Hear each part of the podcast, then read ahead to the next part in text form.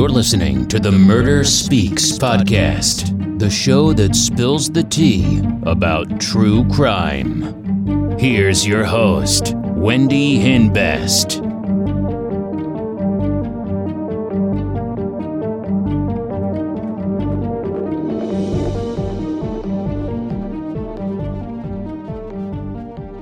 Hey, welcome back to Murder Speaks. Hope everyone's having a great week. So, today's real crime story is about nine year old Delaina Clark of Great Falls, Montana. August 2nd, 1988. She was last seen riding her sister's bicycle down 25th Street around 5:30 p.m. She had saved money for a cat, but she didn't have enough. So she asked her father for the rest and he said no so she stormed off on her bike. She went to Wilfred Morrissey's house to ask him for the money. Wilfred Morrissey lived a couple of blocks away from the Clark residence and had a close relationship with the family. He ran errands for them, joined them on picnics, and came to holiday dinners. Delaina spent a lot of time at Wilfred's house. She and her older half sister Lisa spent the night sometimes. The police questioned Wilfred Morrissey. There were inconsistencies in his statements.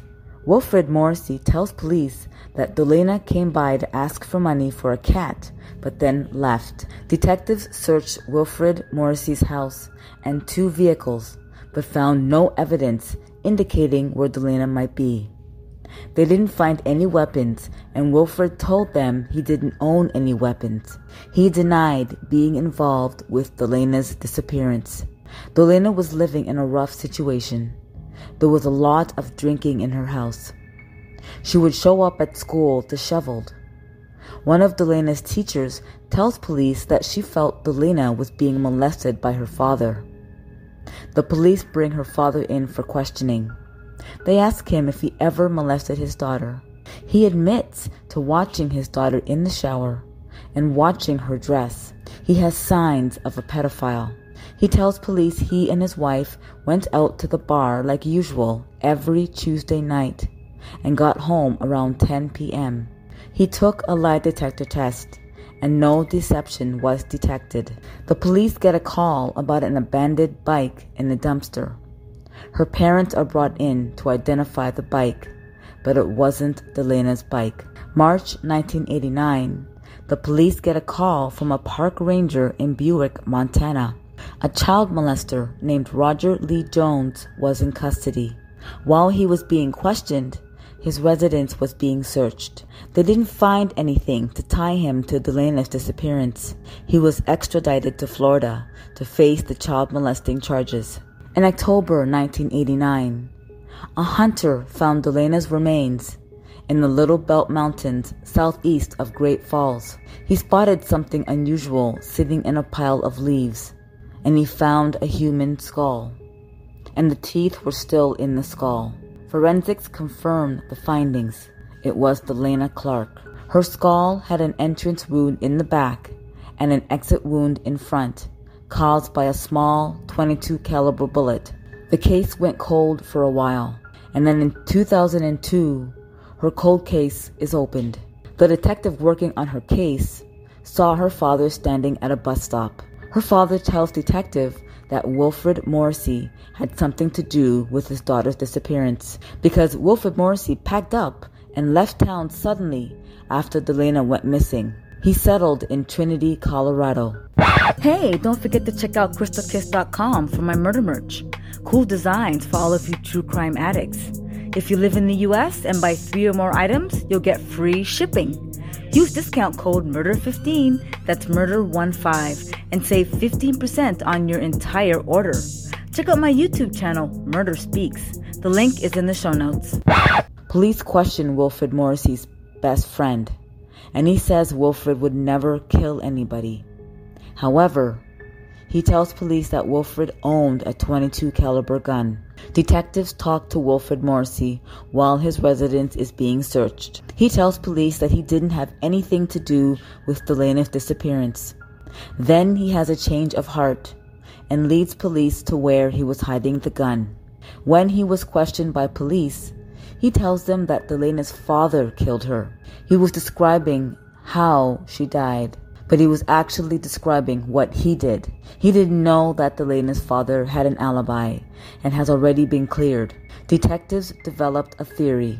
Delaina went to Morrissey's house the evening of August 2nd, 1988, to ask for the money for the cat after her father refused to give it to her. Then, Wilfred Morrissey killed her.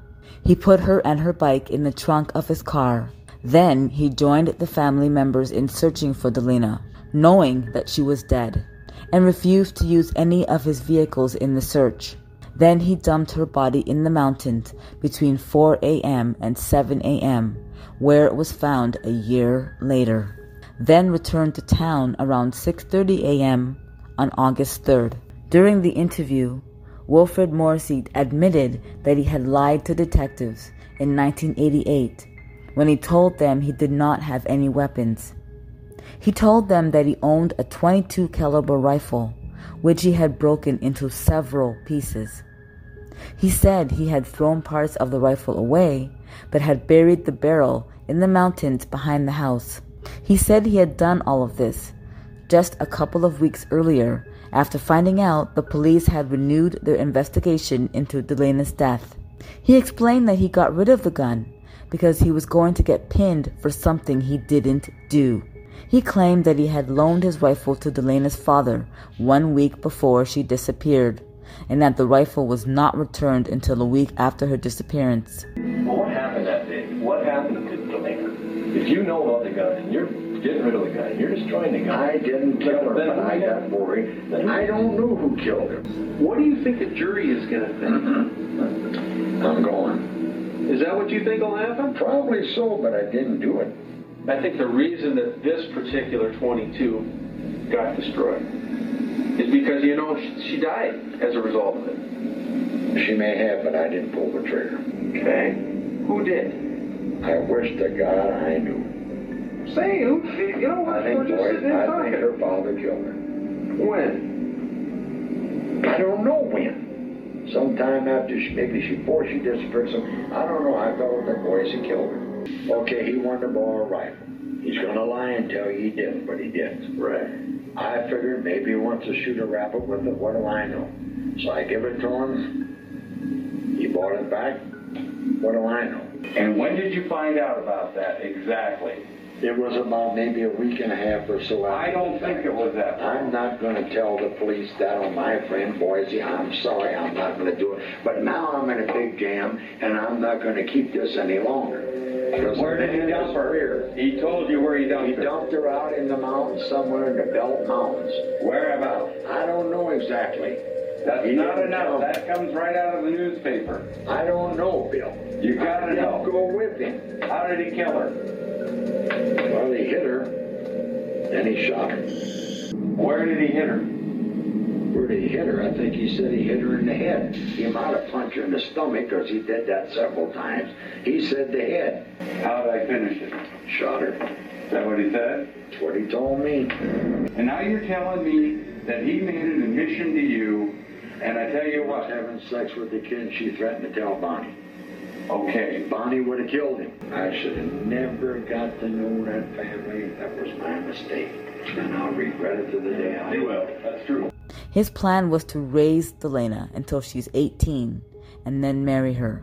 He ended up purchasing the cat Delaina wanted. Wilfred Morrissey was found guilty of the murder of Delaina Clark and was sentenced to life in prison without parole.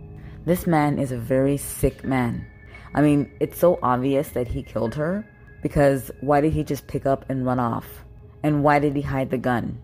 He was going to wait until she's 18 and marry her? Like, that is so disturbing. And why on earth would her parents let her sleep over at this grown man's house? It's obvious this girl had a troubled life. She was obviously being neglected by her parents. And the fact that her father admitted to police that he would watch her sometimes in the shower and he would watch her undress is so creepy. This little girl obviously had a rough life. And for everybody who knew her, I'm very sorry for your loss. Well, thank you so much for joining me on this week's episode of Murder Speaks. Hope you enjoyed it. Please like and subscribe. Check out my YouTube channel, Murder Speaks, for more real crime stories. Follow me on Insta and Twitter. I have my socials in the description. Join me again on Murder Speaks. Thanks. Bye.